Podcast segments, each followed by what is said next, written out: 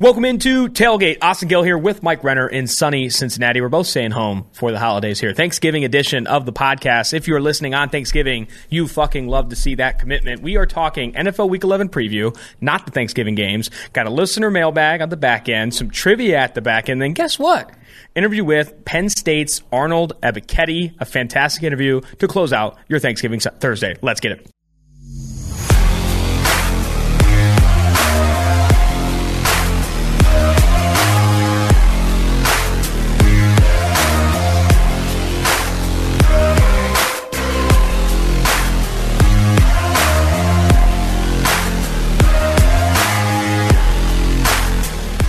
Tomorrow is the day, or today, today, we're recording on Wednesday, Wednesday, 336.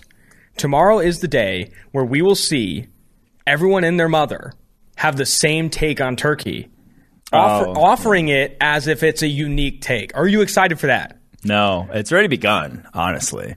We get it. You don't eat turkey all the time. No one eats turkey around. It's because it's not that special. It's not that spectacular. We know.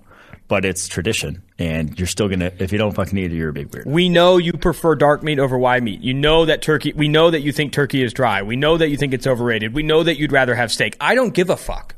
I don't care about your turkey. Put a goddamn taste. turkey in the oven. I would say. rather see someone go on Twitter tomorrow and be like, "I fucking love turkey." It would be a great change of pace. It'd be I a love really great change of pace. Thank you, Quinn. Send it. Unless turkey. 'Cause I, I will say, uh, you get a good turkey leg. That's that's right up. That's as good as any chicken. you're gonna make. Exactly. Exactly. And if you're comparing turkey to steak, you're already being a moron anyway. Like, sure, you can eat steak every day for the rest of your life and die at 50. I actually prefer lobster over turkey. I'm a kind of, you know, it's a different take for me. Yeah. No shit, you prefer, prefer lobster over turkey. Turkey's a I'm more cheap. of a Wagyu guy. well, if it's not wagyu, I'm not. I had prime rib on a Thanksgiving once. It was yeah, that's actually prime rib's a good Christmas. That's more of Oh a yeah. Christmas tradition. I like ham more though. I like ham too. yeah. Anyway, I want I wanted to do Thanksgiving side rankings, Yes. power rankings. But before we do so, in my family, before it was a broken home, I was the guy who cooked the Thanksgiving turkey. Really? In the first year, in the first year, I did a brown bag paper, brown paper bag turkey where you butter the fuck out of a brown paper bag, stick the turkey in it, and then it cooks a little bit longer, breast side down, and it comes out phenomenal. Second year I did it, so you butter the fuck out of this bag, like Yeah. oil this bag up, just like you're okay. But you, you um, know. you make this happen. You make this happen, right? And then you put it on a pan because you have a butter brown, brown bag in the oven. If you let that thing drip onto the bottom, you're toast. Second year I did it, didn't look at the the pan. directions. I put the pan in the bag too. Oh, and so you're smoking a So, your oven's so then the oven catches on fire. Turkey's toast. We end up getting like sandwiches for tur- Thanksgiving. It was kind of a disaster. I haven't cooked it since. that is if you are a turkey noob cooking your first turkey this year. Wrapping a turkey is the easiest way to come out with a solid turkey. Yes, wrapping it something. Yes, like uh, tinfoil, whatever you want. Wrapping it's a quick way to get a more moist turkey than Can you modify by more following moist? a perfect moisture. Is that All what you wanted? let's rank these sides. The number one side, and I know we both agree with this. Yep. It shouldn't even come close.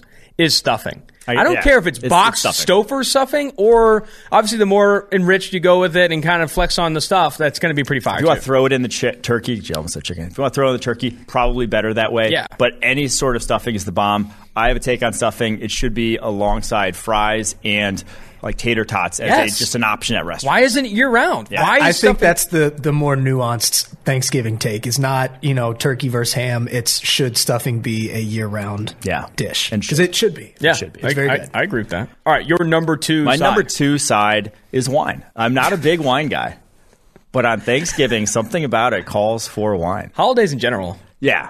But that's, I mean, those are my most two most consumed right there, stuffing and wine sauce. So I, I, mean, I'm big number two for me, and I'm kind of a piece of shit for this. Cranberry sauce. Cranberry sauce makes a bad turkey good. It's probably the whole reason it came out. You know, the canned cranberry sauce. It's like turkey making- tastes like shit. This is a good way to like make sure you only taste Yeah. cranberry when you eat your turkey. But you get the stuffing, a roll, turkey, maybe a little mashed tate, then some cranberry sauce, and you stack that puppy yeah, up. That's a sandwich. that's a hot. That's a hot. I'm getting a little hot right here over and here if you talking about. put it in like a waffle iron and then oh make wow, it it's like, oh, a little that's good. panini, Just a little waffini. A little pro Your number for you. three side. Mm. My number three side's a roll of any kind. Um, my my hot Thanksgiving take is that all m- the vast majority of traditional Thanksgiving desserts suck. Yes. are, are not worth the calories, but a nice Thanksgiving roll with some butter. You don't even have to put anything on it. If it's good enough roll. Yeah. Bomb. Number three for me, I don't know if I'd lean roll, honestly. I, I, number three for me, I honestly might just leave it. I just want stuffing and cranberry sauce. It's the only reason. I don't even need. I don't need a third piece, but I do have a take on dessert. Apple pie. The fact that lattice apple pie exists is an absolute joke. The only apple pie that's worth its fucking salt is crumb apple pie. Why would you want your pie topping to be anything else? The crummy cinnamon sugary fire Yeah. is obje- the Dutch or the Dutch apple pie or whatever is the best one. The lattice is just a flex. It's an unnecessary flex. You're trying to. Butt cheeks flex. It's it's what you bring to like your relative that you want to prove that you're you make more money than. Yeah. bring the lattice apple Yeah. pie, and everyone's like, "Oh shit, they brought the lattice apple pie." they must make have- way more money than me. Yeah. That's everyone's first reaction. oh my God, they're rolling in dough. They just brought in the lattice. All right, let's get our college football playoff reactions too. Enough Thanksgiving talk. We're going to get enough of that tomorrow. Number one, Georgia. Number two, Ohio State moving up two spots to number two. Called it. Then Bama goes to three. Cincinnati at four, first group of five team to ever make the top four in any ranking in the college football playoff history. At five, Michigan for now. Notre Dame at six. We've had this conversation on the Monday podcast. This is what you saw coming down the pike. Now, the only route I see here for, I, I honestly think the most likely team to be the number four team, or, um, yeah, the number four team is Notre Dame. I think it's ultimately going to be Georgia, Ohio State, Cincy, because Bama loses to Georgia in the national championship, and Alabama at two maybe drops down to four, right? Like if they stayed at two and they lost to Georgia in a close one, maybe they drop only to four. At three, they're gone. They lose, I don't care. Two loss Alabama team is not making the top four. So then it goes one Georgia, two Ohio State, three Cincy, and then four. Here comes Notre Dame off a blowout against Stanford. Yeah. So in my Keyser Söze, uh, sort of What was that? putting the Keyser Söze? that was what wasn't that what who uh, Charlie Day was talking about? I don't know. The one Char- the, Char- the Charlie Day rant that I went on about the college football playoff in the other episode. You haven't seen the Always Sunny episode. Uh, Maybe I haven't either. Now that I say that, but. No, Pep, Pepe Sylvia. That's who it was. Not. Mm, Very That's who similar. it was. Close. That's who it was. It's right on the money there. I mean, that was like, uh, never mind. There's something to that. There isn't. I had the top seven right, and what I did not expect was Baylor at eight, which to me actually signals that Oklahoma State could have a good shot of making college football playoff because they have Oklahoma this week, and then they'd have Baylor if they beat Oklahoma in the finals. So that would be two back-to-back top ten teams that they would have beaten to go into the barn. So I think they have a good chance of jumping Notre Dame should that be the case. But on the flip side of things, Oklahoma sitting at ten, wait, getting no respect at this point with only one loss, with two two two two loss teams ahead of them. If they beat Oklahoma State back-to-back weeks, I'm not sure they jump Notre Dame. So that's all. That's my only takeaway. But I thought they got the top six correct. I think that's how it should be right now. I agree. And I said on the Chris Collinsworth podcast, which you haven't watched yet, go check out the Chris Collinsworth podcast. Me, Mike, and Chris all sit down to talk shop in college football.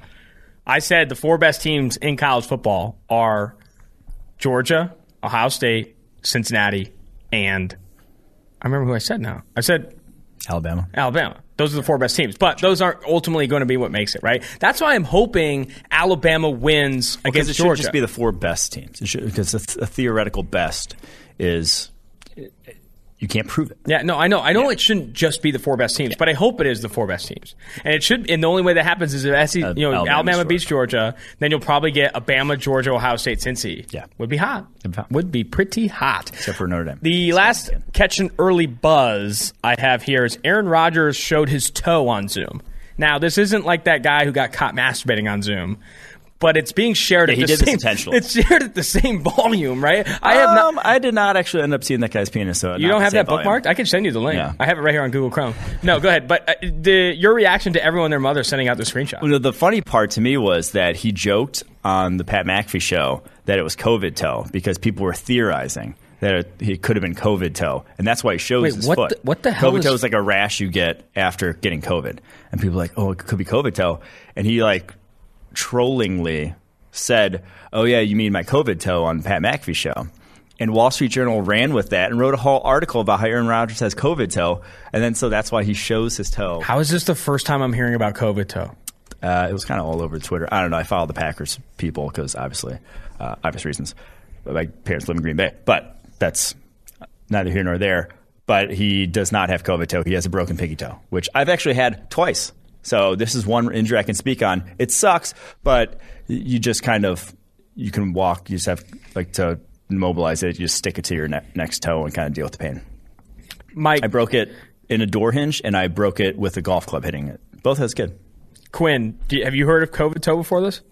No, I don't. I mean, I know the story. I know about Aaron Rodgers and his his COVID toe thing. Dude, but you no, Google I- COVID toe. This thing's fucking foul, dude. It looks like kind of like frostbite. should I stitch in a picture? Stitch in a picture of COVID toe. The first one is foul. It looks Do like uh, it. it looks like um, Yeah, there's blisters all over your toes. I'll stitch in a tame picture. stitch, stitching something hot. But that's why he shows his toes. oh, toes. okay, that makes more sense. I'll stitch in the Aaron Rodgers picture too. Oh, yeah. Not don't stitch in the masturbating uh, video that we spoke about. That would be That one's easy enough to find. yeah. You'll find that anywhere. Search, you like. and All right, search dancing bear, and you'll. catch an early buzz. Uh, before we do it, what's can you give me your best Thanksgiving?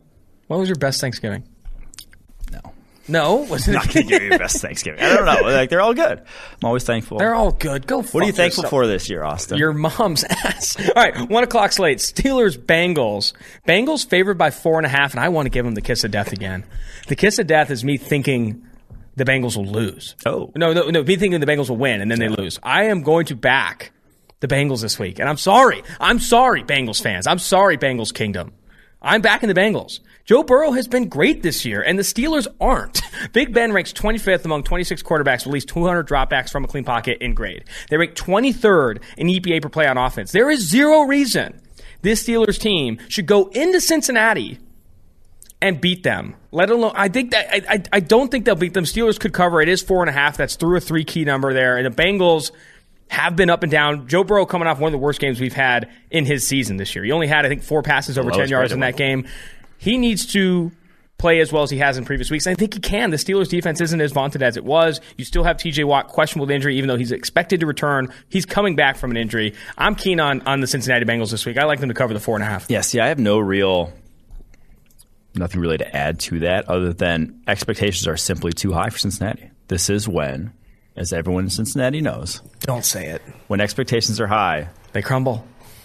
the worst. We're split this here? Is, this is 2015 playoffs versus the Steelers at home, sort of high expectations that they're just going to lose. Like it's like Oh, there's it's going to fall. It's going to fall apart. it Oh, just always does. And the. Steelers are always the one that does it because they're the perennial winners, whereas the Cincy is the perennial doormats. I hope I'm wrong. I pray I'm wrong, but it just seems like expectations are getting too high once again, and that's just kind of.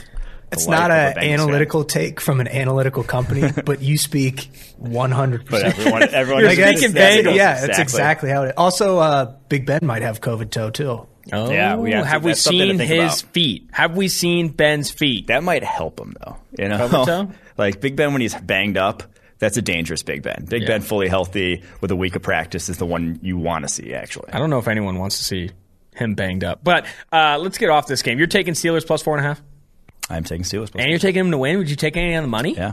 Oh my God, Bucks at Colts. Bucks are only three point favorites on the road against Indy.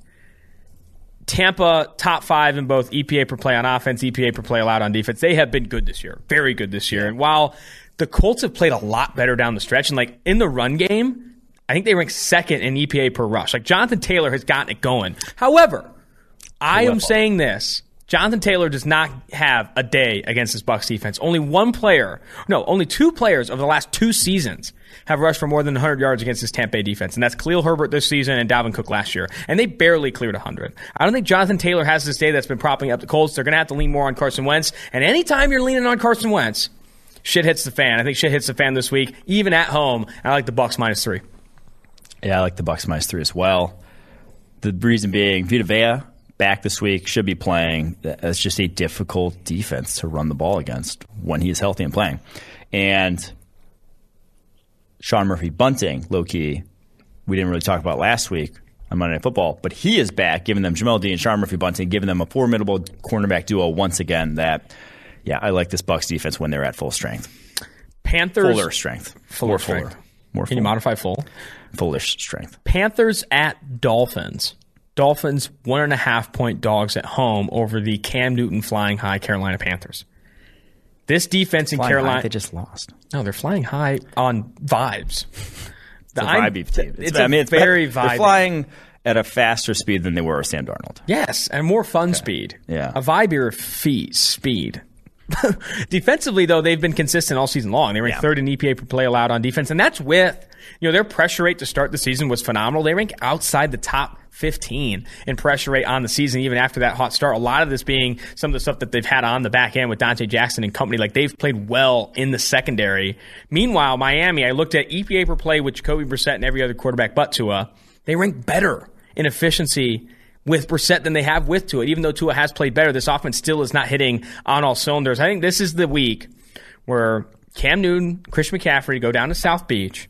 Not only do they cover this number, I think they win big, man. I think this is a big Carolina Panthers win against the Miami Dolphins. Yeah, you got a sack specialist duo in Haason Reddick, who has 14 sacks by our charting. Brian Burns with seven, going up against a pair of tackles that have allowed 14 sacks themselves this season.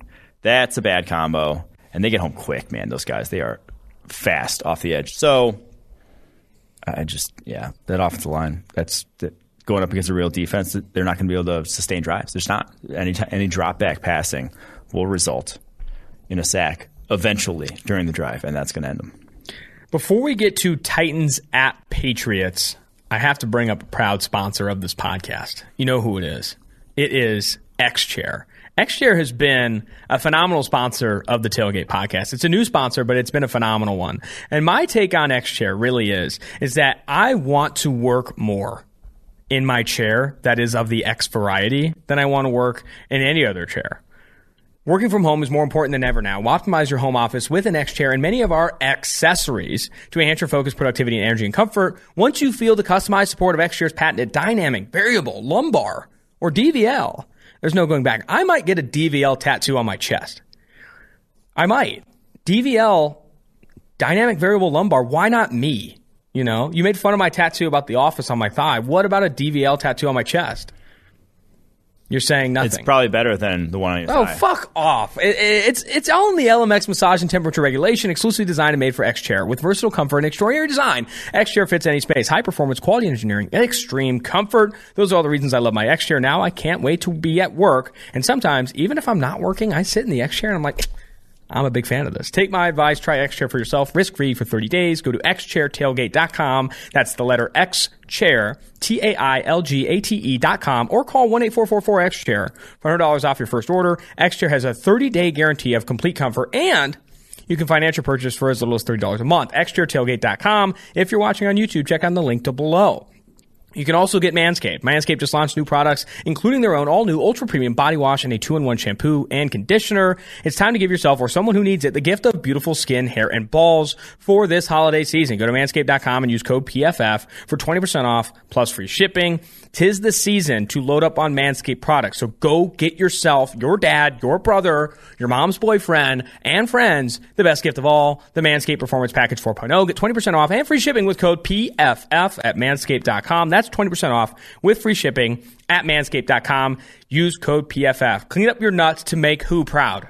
Santa. Make Santa proud with some fucking clean ass nuts. Okay, so like it says clean up your nuts. Shouldn't it be clean up your sack? Since Santa cl- carries a sack. No, it should. But I think nuts holds more weight. They Trying to- I'm trying to work on the copy here for them. Would you prefer because they have balls in the copy, nuts in the copy, but no sack in the copy? Yeah, Santa a sack. Any any thoughts on why aren't we? Slay ta- your but uh, wait, let's let's be honest about here. I hate to run a read long here. Yeah. But when you are shaving your pubes, Yeah. Twenty percent of the shave is on your nuts. Eighty percent is in the pubic reach. Where's well, the pu- most where's the most precarious is on the sack. Yeah. You know, no, like, no, that's yeah, that is where you got to be. Yeah, yeah, yeah. No, that's a good point because I think pubic region kind of gets left out in this read, right? Well, yeah. I mean, Make Santa proud and clean up that fucking pubic region. at the tops of your thighs, you weirdo. Now that's true. Tops of your thighs. I think that's a good take. All right, let's get out of this. Titans at Patriots. This number has gotten out to seven. Patriots at home favored by seven over the Tennessee Titans. The Titans are flailing right now. Their offense ranks 20, 31st in EPA per play since Derrick Henry got hurt. Do running backs matter? Maybe they do. They just cut Adrian Peterson. They're running D'Onta Well, Foreman. Adrian, Adrian Peterson does not matter. No, no, I know. I know Adrian Peterson doesn't matter, but I'm saying they're looking Yeah, for yeah. help and Yes. desperation Yes, yes, in the backfield because so much of this offense is predicated on him and all that shit. They have not been playing well of late. Meanwhile, since week five, so throw out the first four weeks, this offense in New England with Mac Jones ranks top five in EPA per play. The defense season long ranks top five in EPA per play allowed. Mm-hmm. They also rank tied for second in total explosive plays on offense when throwing the football, right behind Dallas. And that's with Mac Jones and this baby aren't bullshit or whatever. I think Jakobi Meyers is being underrated. I think Kendrick Bourne, who ranks 10th in yards per route run this season among all receivers, also being underrated. The Pats maybe shouldn't be favored by seven, seven and a half. It gets to that number. I'm just betting Tennessee at a hope. But I like the Pats to win. And I will say cover the six and a half. If it gets to seven, it gets to seven and a half, that key number, I'll bet Titans. But right now, six and a half, I'm taking New England. the the Titans are. This is going to sound a lot like my explanation for the the Bengals. Literally in the anti expectation specialists this season. Rams game, damn near touchdown dog win outright. Chiefs game, Bills game, same story. Texans game, ten point favorite lose. So when they are this big dog like they are in this game, they're going to win. That's, that's just that's just the pattern they've been going up against. And that, and now to actually give some real analysis to that, the defense has not really gone anywhere. The defense held up well against the Texans, held up well against the Rams, held up well against the Chiefs. Obviously, like this defense is for real. Has players at every level, I think, that can actually match up with the Patriots, and they aren't going to get bullied around by this defensive line, or excuse me, offensive line, like they have the Patriots one, as Patriots have done in recent weeks. So, for that reason, six and a half is just a lot again for a good team to be getting. So you are getting, you're betting Titans. Titans. All right, fair enough. Eagles at Giants. Giants three and a half point dogs at home, and I said the Titans were flailing. This Giants team has got Freddie Kitchens calling plays this week. Yeah. It's it's a down bad situation in New York, in East Rutherford. They know they're cleaning house. Everyone in that locker room knows Freddie Kitchens, Joe Judge, Gettleman might all be out here. Daniel Jones might be fucking out. I don't think anyone's really locked in for this home game against an Eagles team that ranks third in EPA per play since week six. That is literally running the football at the highest rate of any team in that stretch and still ranks top three in EPA per play. This offensive line is buzzing. Miles Sanders, Boston Scott, I don't care who it is, Jalen Hurts, they are running the football with a lot of success. And while this Giants defense is built to stop the run with some of the fatties down low, I don't think there are enough fatties and enough energy in that locker room. This is a reeling team to really fucking stop this Eagles team. Yes, and, I picked a lot of favorites. I'm going to get boned again, huh? Hmm. I picked Bengals, Bucks, Panthers, Pats, and fucking Eagles. I need to stop betting. I need to Yeah. stop betting because I'm a moron. This one, though, I'm with you. I, I will say, Giants have the second lowest pass rushing grade of any team in the NFL. The only one lower is the Falcons. We already saw what the Eagles did to the Falcons, and that was demolition in Week One. Like if you cannot get to Jalen Hurts, and you're not going to, and he has all day. I mean, shit, anyone in the NFL has all day, but especially Jalen Hurts with how dynamic he is as a runner, and especially with this run game humming the way it is. Giants aren't going to really have any answers. So, yeah, give me the Eagles, even though they are on the road. Just give me I need to find a dog, and I need to find one fast. And I'm not talking at the banks in Cincinnati. Falcons at Jaguars. Falcons are literally tonight, though. I'm taking Well, it. Ooh, can we get to the Wednesday before Thanksgiving? Best going out night of the year. You said to me, you say that about like 60 nights a year.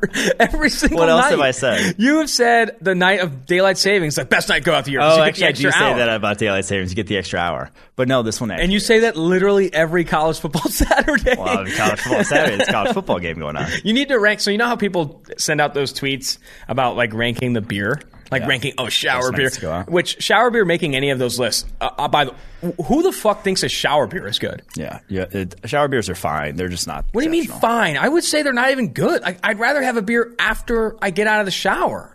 They're fine. But you're When's the last time you realistically drank a shower beer? It's been a while. I tried one I when I was like like, on a, a- cabin trip or something where everyone's just drinking all day and you're doing some dumb shit. But like some point, you're the summer. beer's getting warm. You're actually trying to shower. Like, wh- I don't understand the like. You're getting soap on your hands. You got shampoo flying into the lid. Like, what's the point? It's like a younger man's game. I feel like. Yeah, yeah, because you're It's more a while for stupid and you don't really get it, and you're just like you're like rinsing yourself in the shower with a beer. You're more going into the shower to drink the beer than actually like.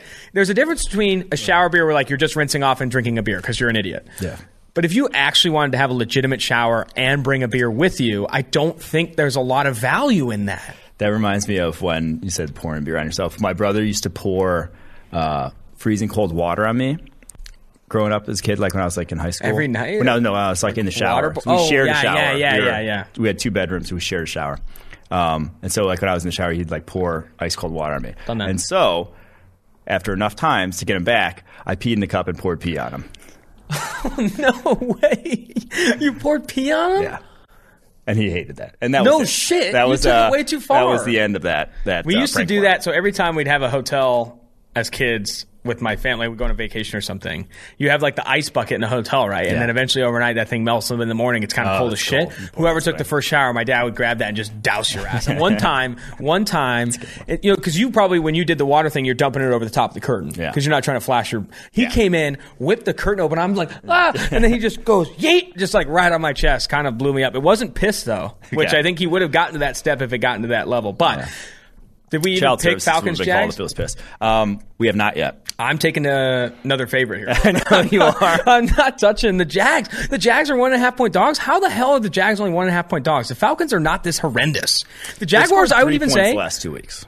To be fair, who has the Falcons. Yeah, I, but th- this this is a Jaguars team that legitimately is worse than even their record, and their record isn't good. Yeah. the Jaguars have won two or two and eight, and they have a bottom two offense and defense and efficiency so far this year. Nothing is going well outside of the drop passes that Trevor Lawrence is throwing. Like every single week, you have a highlight reel of Trevor Lawrence making some plays, and it's Marvin Jones dropping every single one, or it's whoever the fuck they else got out there. Like I don't think this Jaguars team is even as good as their two wins they have. They should probably be in the market for the number one overall pick, but Lions are paving the way for them. I think the Falcons again, another favorite on the road. I'm taking them. Yeah, the Jags haven't scored more than 23 points in a game this year. And that's like the a league average offense averages more than that per game. And the Jaguars haven't done it once. This is there's Do you still feel good about Urban Meyers, coach of the year? no. I never called him coach of the year, but I feel terrible about him as just a head human coach being? in general. And now they lose Jamal Agnew. They literally have no weapons for Trevor Lawrence to throw to. And it's not like it's schematically scheming guys open either. This is, I don't care who you are. I don't care what defense it is. Falcons aren't particularly special, but they're not going to put up points. They're not. It's what the Jaguars have done all year. So if you can guarantee me a team's going to score less than 23 points, I don't love them to cover in any given game. The total in that game is 46 and a half. At a one point spread, you're expecting both teams to clear 23 points. Jags D has been okay, shall we say? But I kind of like the under, don't you? Yeah, but I, I also like the Falcons cover. All right. Falcons are favored on Greenline. If you're an elite subscriber, you could see that they're a value on Greenline. I'm finally picking a dog. Me too. And it's go. my favorite dog. It's my favorite dog every year. Before This is not my favorite dog. I haven't picked him once this year. This is my uh, this is my favorite team to bet as a dog. Oh. because Tyrod Taylor is playing for the Houston Texans, and they're three and a half point dogs at home against Zach Wilson coming off an injury. Yeah, that's the thing. This is, in my opinion, a money line bet. I am big on Texans winning this week. I like the Texans. Oh, Texans. Texans over the Jets this week. Three and a half point dogs. I'm big keen. I am big keen. And it's because of Tyrod Taylor and Tyrod Taylor alone. It's not David Culley. It's not this offense. It's not anything. It's Tyrod Taylor is the GOAT, and I'm betting him. yeah, I like them too. Um, I just the Jets defense is poop. Like it's it's not good, and the offense was better without Zach Wilson. So when Zach Wilson comes back, it's a legit downgrade. Uh, now I hope we see the I, I hope we see him feature or throw to Elijah Moore because he was not early in the season. And with him out, Elijah Moore's been flourishing. Four touchdowns past three weeks. I hope we still see that. But even still, like I, I like I said, I like this Texans offense how it was schemed up when or how it's been schemed up when Tyrod Taylor's been in there. So give me the Texans. Can't believe I'm saying it. before we get to this next game, PFF has a promo code out. Cyber40 gets you 40% off any PFF subscription right now through December 6th. If you're interested in PFF, you got to subscribe. And then also, DraftKings this Thanksgiving be thankful for family food and free bets. That's right. DraftKings Sportsbook, an official sports betting partner of the NFL, has a Turkey Day no-brainer you can't miss. New customers can bet just $1 on any Thanksgiving NFL game and win $100 in free bets if either team scores a point. Literally, if either team scores a point. If Sportsbook isn't available in your state yet, you can still get in on the Thanksgiving action, make your first deposit, and you can play for free. Play free for millions with DraftKings Daily Fantasy Football Contest. Download the DraftKings Sportsbook app now. Use promo code PFF. Bet just $1 on any Thanksgiving NFL game and win $100 in free bets if either team scores a point. That's promo code PFF this Thanksgiving at DraftKings Sportsbook, an official sports betting partner of the NFL. Must be 21 years or older in Jersey, Indiana, or Pennsylvania. Only new customers, only restrictions apply. See DraftKings.com slash sportsbook for details. Gambling problem, call 1-800-GAMBLER. That was pretty good. Back into that read was sexual and violent. Um, Chargers Broncos. Broncos opened as three point dogs and now are just two and a half point dogs at home. At the two and a half number, Chargers are a better team across the board. According to PFF Power Rankings, they're the 17th ranked team in ELO, 13th ranked team in offensive ranking, and 10th ranked team in defense. The Broncos don't crack the top 20 in any of those.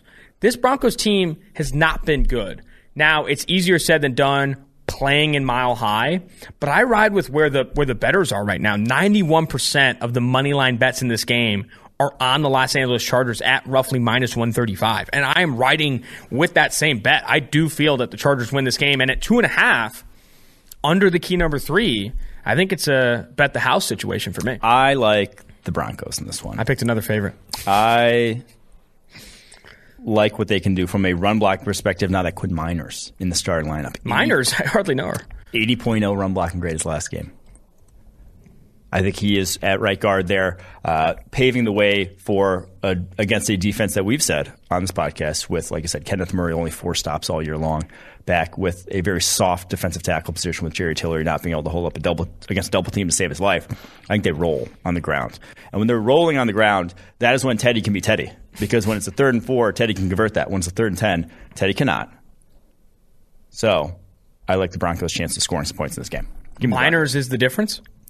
Well, just the run game in general. I yeah, yeah, one guard. difference. One guard's the difference. Meinerz is the difference, and that's why probably the line has moved since you said that down to two and a half. Rams at Packers. Packers favored by just one at home. It's confirmed Aaron Rodgers doesn't have COVID toe, but it is still fractured. Yeah. There is still that part. I don't want to pick the Packers only because I've picked a billion favorites. That's terrible reasoning. That's terrible reasoning. All right, well you go well, first. my I'll reasoning is here's my reasoning. No Elgton Jenkins. That was massive. He was a Pro Bowl left tackle. And you don't have your other Pro Bowl left tackle, David Bakhtiari, back. You have Yosh Nijman. I'm not pronouncing that correctly whatsoever. But no Yosh Nijman going up against Von Miller. That is not a good matchup. And, and yeah, the Packers kind of made it work last year in the playoffs against the Rams with this quick passing game plan. And I do like Matt LaFleur uh, being able to scheme up some easy offense for them again. But at the same time, the Rams are fairly uniquely qualified to slow down this Packers offense if the run game is not working. And the run game, they do not have the guys they had rolling out last year who could move that offensive line. You don't have Elgton Jenkins being able to block Aaron Donald, and Aaron Donald, who was not 100% last year going up against the Packers in the playoffs. You have Royce Newman trying to block Aaron Donald. You have uh, what's his other face left guard? I'm blanking. Whatever. But you have a weaker interior trying to block Aaron Donald. I just think that this Rams defense and Jalen Ramsey being able to guard Davante Adams is qualified to stop what the Packers want to do offensively. There you go. I'm going to change my analysis. Okay. I'm taking the Packers because Aaron Rodgers just changed his profile picture on Twitter to this foot. Did he? Yeah, Oh. and I think that level of petty is hot, and I think he's he's get, he's in the right mindset to go in two at home, only one point favorite of the Los Angeles Rams. I think that's the mindset I need. Knowing it's not COVID toe, and knowing that he's proud of the toes he has, I think is all that I need. Yep. Vikings at 49ers. 49ers favored by three at home. This isn't a dog I like. I like the Vikings on the road to beat San Francisco. And this is with a Jimmy Garoppolo and a 49ers offense has been phenomenal lately. I do think that Minnesota, though we've called them the best bad football team in the NFL, Minnesota matches up well with the San Francisco 49ers. Kirk Cousins is one of the better graded quarterbacks so far this season when kept in a clean pocket. If they can keep some clean pockets here, even on the road, I think in San Francisco where weather won't be as much of a factor, I like them to cover the three. Yeah, I like the Vikings as well. And it's just you look at Jimmy Garoppolo's target map past two weeks when you said their offense has been rolling. It's literally within 10 yards over the middle of the field. Like his average after target the last two weeks is under seven yards. And he's just pumping targets there. Well, the Vikings have two pretty good linebackers in Eric Kendricks and Anthony Barr who are rangy and capable of making plays over the middle of the field. It would floor me if one of those two does not have a pick in this game or Harrison Smith. Like he's going to throw one. That's where Mike Zimmer takes away for opposing offenses. So I think the Vikings slow down Jimmy G's sort of weirdly efficient underneath run. Do you think that Minnesota gets into the playoffs? Yes. Yeah, I do. I mean, like seven playoff teams. I think they're all already in as it stands right now. Yeah. Yeah, and I think they're. I said they're underachieving still as is. Uh, yeah, I think they're probably going to make it. I think it's a good bet for the playoffs. Browns at Ravens on Sunday Night Football. Chris Collinsworth, the boss man, will be in Baltimore. Tell me why the spread shouldn't be bigger. Is there any reason that the Ravens should only be favored by four at home? The Browns have been down pretty bad lately. And now maybe some of this is baking in that Lamar Jackson might be sick again and you're not able to see a Lamar Jackson. And Tyler Huntley, I think, loses to the Browns at home, unlike losing last time to the Bears on the road. But if Lamar Jackson's playing in this game, I think the Ravens should be favored by more than four, and I like them to cover. Yeah, I do as well. Do we ever like get clarity on what actually was wrong with Lamar Jackson? I think we, he was sick. I'm not sure.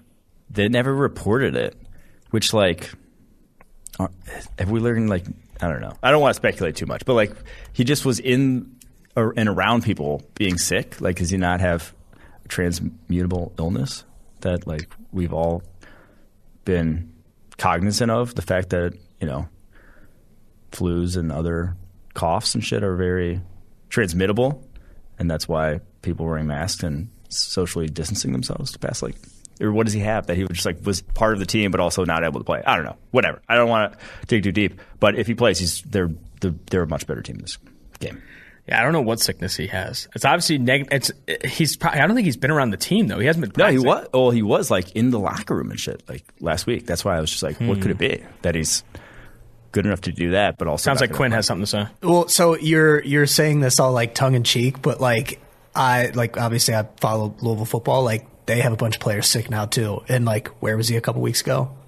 Louisville jersey retirement ceremony. So like, maybe he is getting people sick. Yeah. What's going on? What's going on? I don't know. It could be tough. It could be tough. I don't think he's going to be sick gotta, this week. There's going to be a conspiracy theory about it. All right, continue. I don't want to get into it. I'm taking another dog here. Seahawks at football team are one point dogs on the road in DC against Heinicke and the boys. Seattle, I know, doesn't have a lot going for them, right? And they have, without like Chris Carson, I mean, they run the football and is not having a lot of success. Rashaad Penny got hurt on the first play. Former San Diego State legend. Hurts his hamstring in this run game has been a disaster. I think Russell Wilson finds a way against a Washington football oh, team. Washington, you just wanted to take a dog. I always want a dog. You All just right. had to take a dog. I need a dog. You had too many favorites. I had too many favorites, it. and I think if there was a dog I like, it's Monday Night Football Russ. Let Russ cook.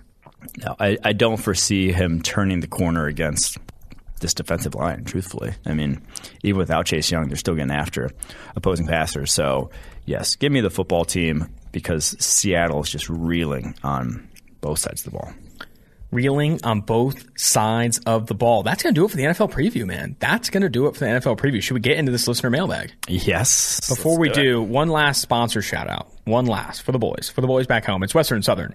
Whether it's football success or financial savvy, the right questions help set the stage for winning strategies. Western Southern is teaming up with PFF's very own Chris Collinsworth to share insights that can help put you ahead on both your fantasy and financial scoreboards. Want to hear about Chris's old playing days or behind the scenes with Al on Sunday Night Football? How about a need to know for your financial future? Now you can ask about either or both. And every football or financial question you ask earns you a chance to win a catered party for February's big game. Check out the Chris Collinsworth podcast where we were just on and Western Southern's Instagram for answers to the best questions each week. Submit your questions at westernsouthern.com slash ask Chris. One more time, that is westernsouthern.com slash ask Chris. If you're watching on YouTube, check out the link in the description below. Remember, the Western Southern, you can rest assured on game day. It's game day, baby. All right. Listener mailbag season. Got a lot of questions. Make sure you rate, review, and subscribe to the podcast on Apple Podcasts. And when you do leave a review, if you leave a question in there, your question gets automatically pushed to the top of the list, courtesy of our producer, Max Chadwick. This is from Mad Dog 2021. What goal does PFF believe NFL franchises should ultimately be orienting their team building strategy towards? Long term, short term, etc. Yeah, this one was deep.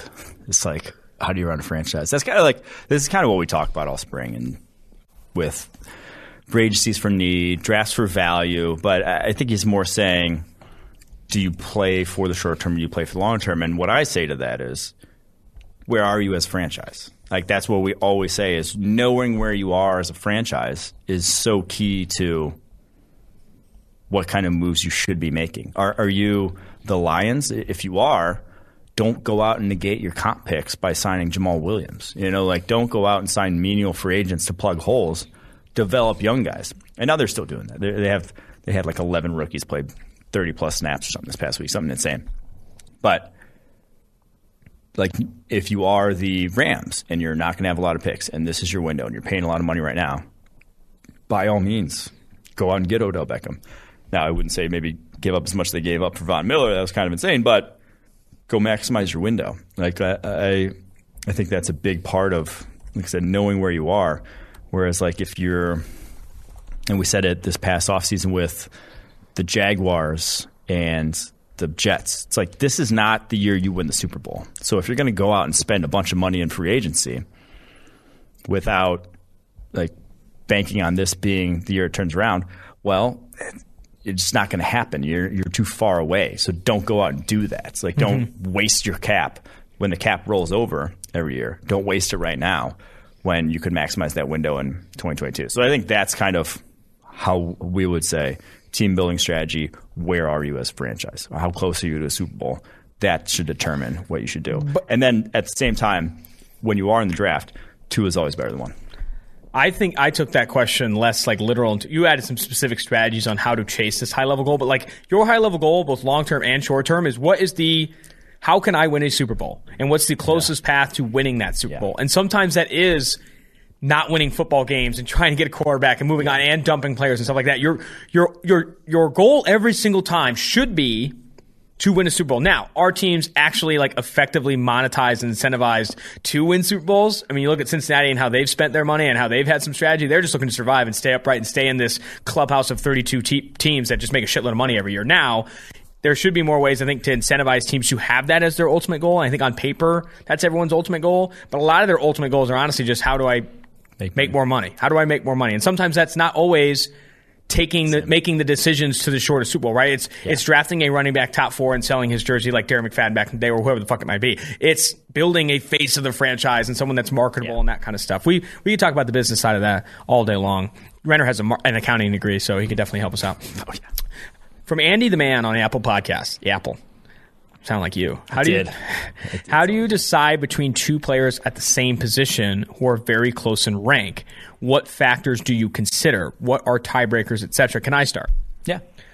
I do think that, and we don't. Say, he said example Chris Olave. Oh, he did say example Chris Olave versus Garrett Wilson. For receiver, there is a lot of you know interest in the flavor of receiver that you want, right? Mm-hmm. Do you want a predominantly outside receiver or inside or slot receiver? Do you want a guy that's a bigger body that's winning in contested catch situations? You want a guy that wins after the catch like a Deebo Samuel? I do think that what is your offense going to cater to, right? And like you look at the Cincinnati Bengals taking Ja'Marr Chase, there's other factors like he used to play with Ja'Marr Chase and he wins down the football field and there's things like that. So I do think that every situation is different. And even where on like when you're creating a draft board, right? Like there's these rankings. Mm-hmm. It's like, oh man, Chris Olave's 11th, Garrett Wilson's 12th those guys can be separated by magnitudes depending on the type of offense you run, the, the receivers yeah. you already have on your football team, the quarterback you have, the all that type of shit. So I do think that it is your own personal flavor yeah, savor scheme that you're trying Whatever. to. I don't know what I'm saying, but but, but, but I do think sort of more take a step back if you're just looking at projecting next level when it is someone like Chris Olave versus Garrett Wilson. Now, I, am considerably high on Garrett Wilson just from a pure talent perspective, but if you if you do say, hey, those are two players that I see talent wise similarly, Garrett Wilson's a year younger. That that's a separator right there. The guy who's doing it at a younger age, who has that talent at a younger age, that right there, you can tell me like if if you did have very equal all everything else equal on them, age would be a separator there. In the Ja'Marr Chase, DeVonta Smith sort of debate last year that raged that we talked about all last spring. Ja'Marr Chase had the more NFL projectable body type. Like they both put up insane numbers in the SEC, productive, separators, whatever, had it all. Ja'Marr Chase had the physical tools that you would project better to the NFL. So you put Ja'Marr Chase head. Um, the other one that I got, got here was that like something else that could differentiate two guys in your eyes, even if maybe on the field you see them and they're similarly tooled. Sam Cosmi versus Alex Leatherwood last year. Both very, very athletic. Both sort of project tackles coming out in terms of how they use their hands, their pass sets, whatever. Alex Leatherwood played at Bama. He had the best coaching in college football. Mm-hmm. They have churned out offensive linemen. Sam Cosmi didn't. Sam Cosmi like has an excuse for why he was not this technically savvy offensive attack coming out. Alex Leatherwood really didn't quite have that. So that to me then would tip the scales towards Sam Cosmi and did Yeah. on our draft board. Also, got to factor in. You know, you you never factor in the interview process. Yes. Is he motivated? Is he a Does he chart? Does he chart? Does he? Anybody chart? that shows Austin an Excel spreadsheet, top of the draft board. Th- th- that's what I'm saying. if will- you're not using Excel in your pre-draft process, what's the fucking point? You would have hated Trent Williams. This is a good story that Will Montgomery, who used to work at PFF, NFL offensive lineman, he was a center for the football team, I guess it was Washington Redskins at the time, for a while, said he would chart every guy he went up against, watched all his film, whatever. Trent Williams would watch a few plays of the guys he was going up against, not chart a single thing, and be good. I just want to know what kind of guy they were. And, he Wow. would- and what Montgomery would ask me, like, why don't you, like, go more in depth on them? He's like, I'm going to make them play my game. Wow, that's kind of sick, though. I mean, Trent Williams. You say it with that level of swagger. Yep. You say it with that swagger. I'm gonna be. I'm gonna take to it. I'm definitely he- gonna take to it. Exactly. This that is- was sick. It was a sick story, and I'm like, oh yeah. Well, when you're that, when you're the dude like Trent, Yeah. then you do. just like a freak. It's I mean, better to me. Yeah. This is from Toddy's Boy on Apple Podcast. Rank these defensive linemen going forward: Quinnen Williams, Nick Bosa, Brian Burns, Josh Allen, Maxx Crosby. All start. Okay. Nick Bosa, Yeah. Maxx Crosby, Agreed. Josh. This is where it gets I would go. Josh Allen, Brian Burns, and Quinnen Williams. Quinnen Williams is last regardless. Like Yeah. Burns and Allen is where you could flip. And then Crosby, the fact that Crosby this year, even going against bad offensive tackles, is like strong, uh, uh, you strongly considering putting him number two behind Bosa is insane. Like how much he's improved. You know, we've talked about how much he's added to his frame and he's been sober for a while. I mean, he has done so much to like legitimately revamp the player he is. Yeah. That I mean, that you got to fuck. That, co- people don't talk about like he's not like a comeback player of the year candidate, right? Because he didn't get hurt or whatever. But like, if there was a most improved Breakout, yeah. player award, I mean, Yeah. holy shit, this guy has like legitimately improved leaps and bounds. Yes, yes, yes, yes. Uh, he's he's a monster. I mean, it, it's a close too. It, the, there's the tier to me is him and Bosa is their own tier, and then Burns Allen is their own tier, and Williams is his own tier. Uh, I would lean Burns. I just prefer that kind of rusher, but Josh Allen's damn good too. Like you're not going wrong. Any of those top guys, and, and honestly, Quinn Williams came on this year more so than years past as well. So Do do do do do do do do do. On to redacted on Apple Podcasts. It's a cool name. was it actually redacted? I don't or, know. I don't know. Max puts these things Or, together. yeah, that's what I want to know. What should the Lions do with the Rams pick? Also, is it clear cut that they should take Thibodeaux at one? Your thoughts? I, I think Thibodeaux. Okay, so Thibodeaux at one, not so clear cut. You can go Stingley, even though with the injury, that would be a sick cornerback group there with Stingley and Okudah. I almost like want to lean that if I'm the Lions, just because of what that could be. You know how that could look if you have two shutdown cornerbacks, uh, especially. And maybe I shouldn't say especially. Aaron Rodgers might not be there for too much longer, but I don't think it's a slam dunk. I don't think you can go wrong with him. Thibodeaux, Hamilton. Any of those three, I'd, I'd be completely fine with if I am a Lions fan. What should the Rams do with the Rams pick, though? That's where I'd go quarterback. Like I think you still take a shot at quarterback in this class. Don't leave without one. And that is where I would want to take one more. So it's probably later in the first round. So there you go. I like it. I think I'm with you. I think I am with you. Fake on Apple Podcasts. Okay, so we just went redacted. Now this is fake. Yeah, I think Max is playing Max games is- with our shit. Yeah. One, when will SDSU hire Austin to be Minister of Culture for Aztec football? It's a good fucking question. If you're looking for a Minister of Culture, I don't even think I was meant for the job I have now. I'm meant to be someone's Minister of Culture. Can you imagine being a Minister of Culture? Uh, probably soon. What dorm was Mike in, and was it the right choice? Okay, it's called halls at Notre Dame. They're not called dorms. Don't get it twisted. Uh, I was started in O'Neill. I moved to Siegfried because my friend from high school, same year as me, uh, went to Notre Dame, and I. I just found um, the redacted. Max tried to save this from the pod. He just slacked it to us both. The the person's name was Mike's girlfriend that had chlamydia. Oh, Max, you got to keep that in there, man. That's good stuff. on, That's good talent. That's good talent. That's good bags. Is what it is. All right, go ahead. uh, she didn't have chlamydia. Actually, that Oh was the, god, that was here the, that was the that was the end of the story. And Aaron Rodgers doesn't have COVID toe. exactly. It was very similar to the COVID. No, it wasn't.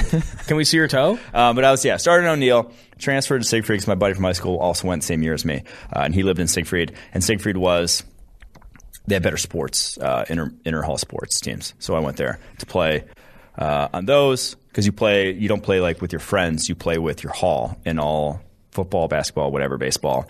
We won in baseball. This sounds like some Harry Potter shit. Yeah, it dude. sounds kind like of some is. It kind of is. dude. It's all male dorms, all female. Or excuse me, But halls. Gryffindor! I just said dorms. I just fucked it up. All female halls, all male do- halls. Uh, but I will say, South Dining Hall is consistently ranked one of the best dining halls in the country. It is incredible food. It is why I got so fat at Notre Dame. Uh, that if you if you are, I would say I can't remember the one hall that's on the South Campus that's like very new. You want to be in South Dining Hall though. It is the bomb. Do they let the men and women eat together? Yeah, they do. Really? It's kosher. Yeah. Oh wow. Were you making moves in the dining hall? No. Or just grubbing? I would be there with like five chocolate milks, just putting out a vibe like, "Don't talk to me. This is Putting out a vibe.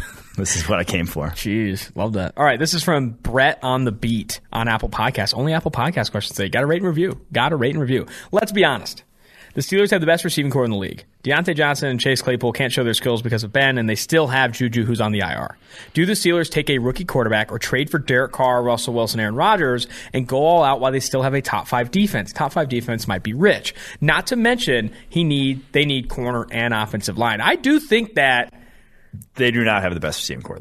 they don't have the best receiving corps in the league, but they have good receiving talent. Yeah, I would take the Cowboys. That'd be the top receiving corps in the NFL. Yeah. I would take the Bucks. I would. I- I would rather have. This one's tough, but I would think I would rather have what the Chiefs have, just with two dominant receivers, Any other teams that start with a B? than with mm. than the Steelers. The Bengals are close. They're in the conversation. They're they're similarly tooled. I'd honestly probably rather have the Bengals. I'd rather have the Broncos. So there are a number of teams out there with better receiving cores, but they have a very good one, and I do think they are going to be an attractive landing spot for a quarterback this offseason because they have some space next year. They obviously have a good front seven defensively. They lose Joe Haden will be a free agent. We'll see what happens with him. He's obviously fairly up there, getting up there in age. It's attractive because of the wide receivers, but they're going to whoever they take in, they're going to to get some some spend some cash in that O line. But I will say, with the stability of that, you know, coaching staff, with the franchise, winning franchise, whatever, that it will be an attractive landing spot. It would not surprise me whatsoever if Russ, A Rod, Carr ends up a Steeler. I do think that even though we've talked a lot about them being a, getting in the rookie quarterback market and being at the back end of the first, if they can get their hands on a big a big name, I'm keen. Trivia, you ready? Let's do it. Yep. All right. We uh so our friend Perk Angel is back this week. Perk Angel. He, yeah, Perk is the- Angel. He wants to know since 2000, only three first overall picks have won a Super Bowl at any point in their careers as players. Who are they? Eli Manning. Since 2000, you said? Was he Since first? 2000, yeah. That, Eli that, counts, even though he got traded. counts. Yeah, that counts. It counts. Um, so only three first round picks have won the Super Bowl at some point in the career. Okay. Um, Peyton. Eli. No, not Peyton. Because He was uh, 98. Yeah, he was How many yeah 98. Feels like Oh 98. gosh, other first overall picks. This is tough.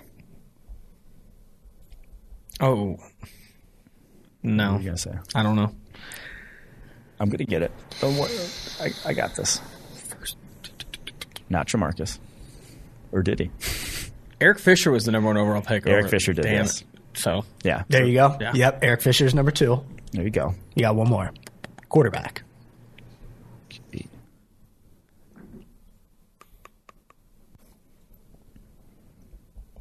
Man, why am I so bad? I don't know. I can't. I can't think. I'll get it. No, I'll get it. Oh man. What year? Yeah, I was gonna give it away. Yeah. Uh, draft year or Super Bowl year? Just uh, either one. Draft uh, Super Bowl year was 2013. Okay. So that I don't know, dude. This I'm so bad with this shit. I don't know what to say. 2013 was that the Ravens? Is it the Ravens? No. Who was it? Giants won the Super Bowl that year. Oh, so it was a backup quarterback for the Giants. Backup QB for the Giants. Yeah. Who was it? Oh fuck. Uh, no idea. I don't either. David Carr. Oh, so David, David Carr Carr. has a Super Bowl ring. David Carr has a Super Bowl Super Bowl That's ring. the yeah. that's the biggest trivia. yeah, that well, I- that's why I looked it up. That's why I had the Super Bowl year pulled up in front of me because I did not know that, was David Carr had a. Super Bowl I was. That was that was one of my worst performances. Let's Same. be real. Well, that's that's kind of a tough one. Good job, Perk Angel. Keep him coming. Perk Angel or Burke Angel? Perk, P E R C, like the Yeah, Like Percocet. Yeah, Yeah, yeah, got it. go. That's probably where where it stems from. Um, on Saturday, tailgate is headed to Ann Arbor for number two Ohio State versus number five Michigan, and the bar that we are supposed to shout out is uh, Scorekeepers. Scorekeepers. Yep, there you go. Solfaro shouting out scorekeepers. That's where uh, tailgate's going to be. Last time the Wolverines took down the Buckeyes was in 2011. Who were the two quarterbacks in that game? Uh, shoelace. Bill Shoelace. It was. No, who the hell is she? Oh, Denard Robinson. Yeah, Denard Robinson. I didn't know that was his nickname. it's because he didn't tie his shoes, right? Yeah. Oh yeah, that's right. That's I yeah, that is ridiculous. That's just ridiculous. Shoelace. Uh, Denard Robinson and Ohio State. Who would have been? Oof, They had some lean. Uh, Braxton Miller, maybe. Braxton Miller. Yeah. Oh, I was going to give you a hint. It was a guy that tied his shoes, but yeah, you didn't That's need it. good. Yeah, That's good. That's good. That's good. Yep. Uh, okay, last one here. Talk Michigan. about fun to watch. Both those guys are sick. yeah, that the Braxton Miller spin move, even though I hate Ohio State, is is still probably one of the better college football highlights really in at least in, in the last 10, 15 years. Fair. Uh, okay, last one. Michigan edge defender Aidan Hutchinson currently has a 93.2 grade. If that holds, it'd be the second highest graded season by a Michigan player in the PFF college era. Who is first? Maurice Devin Hurst. Bush. Maurice Hurst. Oh, Maurice Hurst. Yep, Yeah, yeah, yeah. 94.4. R.I.P. He was high. He, wasn't he like number three? Number 'Cause- three on the draft board. Yeah, that was my first draft here. I Same, think. And same. I remember he was like super, super high on our board. He was. He was big. Mike loved him. Loved him. Some Maurice Hurst. Uh, was there a bonus question that Max sent you? Yeah, are you guys not doing? Oh yeah, he did send it to me. Yeah, Yeah. we're not doing know your co-host. Um, so I got two. This, these are Thanksgiving questions. Uh, first one, Austin. This or Mike. I guess this is for you. Austin, you can chime in if you want. This corner is the highest graded Packer on Thanksgiving. Since like we started grading. Yeah, yeah. um, yeah, we're using PFF grades, not not any other body, not anybody else's grading systems. Charles Woodson. Charles Woodson. you got it. Nice. Austin, this receiver is the highest graded Raider on Thanksgiving. Louis Murphy. No, um, Mark Cooper. no, that's a good guess though. Hmm. Chaz Schilens. I don't even know who that is. Yeah, yeah. Jerron Kreiner. Negative. Uh, Jerry Porter. Uh, Ford. Jacoby Ford. Jacob Ford. Negative. Oh. Give me the first letter. of his first name. Yeah. A. A. Ooh. So it's not a Amari Cooper. It's no, it's not hmm. a Mark Cooper. A? I don't know. Who the fuck is it? Andre Holmes. Andre Holmes was my 90.2. guy. Yes, I loved Andre Holmes. Number eighteen. He was so, he was dope. One of the few. Proud. That's All right. it. I, I'm I'm all out of questions now, so you guys are on your own. I'll leave you guys with this. This is the end of the Tailgate Podcast. Have an absolutely incredible Thanksgiving. Eat all the shitty turkey you guys can. We will be back next week from Ann Arbor. We're going to Ann Arbor, and we're going to burn that place to the ground if Michigan wins. That's a fact. Until next time, Austin Gayle, Mike Renner, Tailgate. So, Arnold, you started at Temple, spent three years there. Talk to me about that experience and growing within that program before you made the decision to go to Penn State. Well, early on at Temple, um, given the fact that I got to Temple, I was around 200 pounds. So I knew the biggest thing for me was to go into my body, kind of gain weight. And during that process, I also had to learn the game of football, given the fact that I started playing football so late. Mm-hmm. So I was just out there, I mean, learning from the older guys, playing my role, which was getting snaps here and there in some of the games. And it wasn't until last year that I got my opportunity to start for the team. I think that's when I made the most of it. Yeah, I mean, you're looking at how you've graded in PFF system. You look at that last year at Temple in 2020. Yeah, it was a COVID kind of abbreviated season, but an 85.0 PFF grade in 2020. And then you make the decision to transfer to Temple. What all went into that decision and what drew you ultimately to Penn State? Well, I thought um, after that year at Temple, I felt like I did what I needed to do, and I was I'm, I'm always looking for ways to become a better player, and I was looking for a better challenge, and I wanted to go to a program that was going to give me the opportunity to kind of compete at a higher level, and Penn State was just the best uh, place for me, given the fact that when you look back at some of the edge defender they had in the past, and looking at my skill set, I felt like I, I, I, fit perfectly into that system. That's why going to Penn State was really the an easy decision for me. What role did James Franklin play in all of that? And I guess speak to the relationship that you have with James Franklin. Obviously, he's coming, you know, rumored getting that big extension. James Franklin, a big part of Penn State and that program. What's your relationship with him, and what role did he play in that recruiting process? I have a very good relationship with him, given the fact that from the jump he was completely honest with me. I mean, the biggest thing talking to him in the process was you have an opportunity to come in and kind of earn the job. I mean, it's not just going to be handed to you. You have to come in and earn it. And for me, I took it as I took it as it was. I knew that I had to come in, work every day, and kind of go from there. And that's exactly what I did. Where would you say, because obviously you start playing football in high school, right? And then you have this opportunity, limited opportunities your first two years at Temple, finally get to start there at Temple, now have really ascended into, you know, a Senior Bowl invite, one of the best players, one of the best seniors in all of college football. Where would you say your game has improved the most, right? Is it football IQ? Is it understanding the game? Is it what you've done in the weight room, film work, all that stuff? Where would you say your game has improved the most? Um, I think the biggest thing, given the fact that I've been in college for so long, I think everything just started to slow down for me mm-hmm. in terms of also football IQ and kind of recognizing everything that's out there. Obviously, I still have a lot of, I still have some things that I can work on to improve my game and take my game to even a higher level. But I think right now, just from the start of the season to now, I just kept getting better in terms of recognizing things out there and just hitting the right move at the perfect time that, that's basically that's that's an aspect where I believe my game took a not a step from last year to this year. Talk about your film process right now, right? In a given game week, what exactly are you looking for on film? When are you turning that on? Are you how much of that is on, you know, looking at film of yourself from the previous week, the opposing offense, the certain tackle you're going to go against? I'd love to hear more details about like kind of how you approach the film room. So what I do is um, as we go through the defensive breakdown, I try to look at some of the some formation that the off, the offense do a lot in terms of play recognition. You try to figure out when they line up in this particular formation, what kind of play they they are going to run based off that.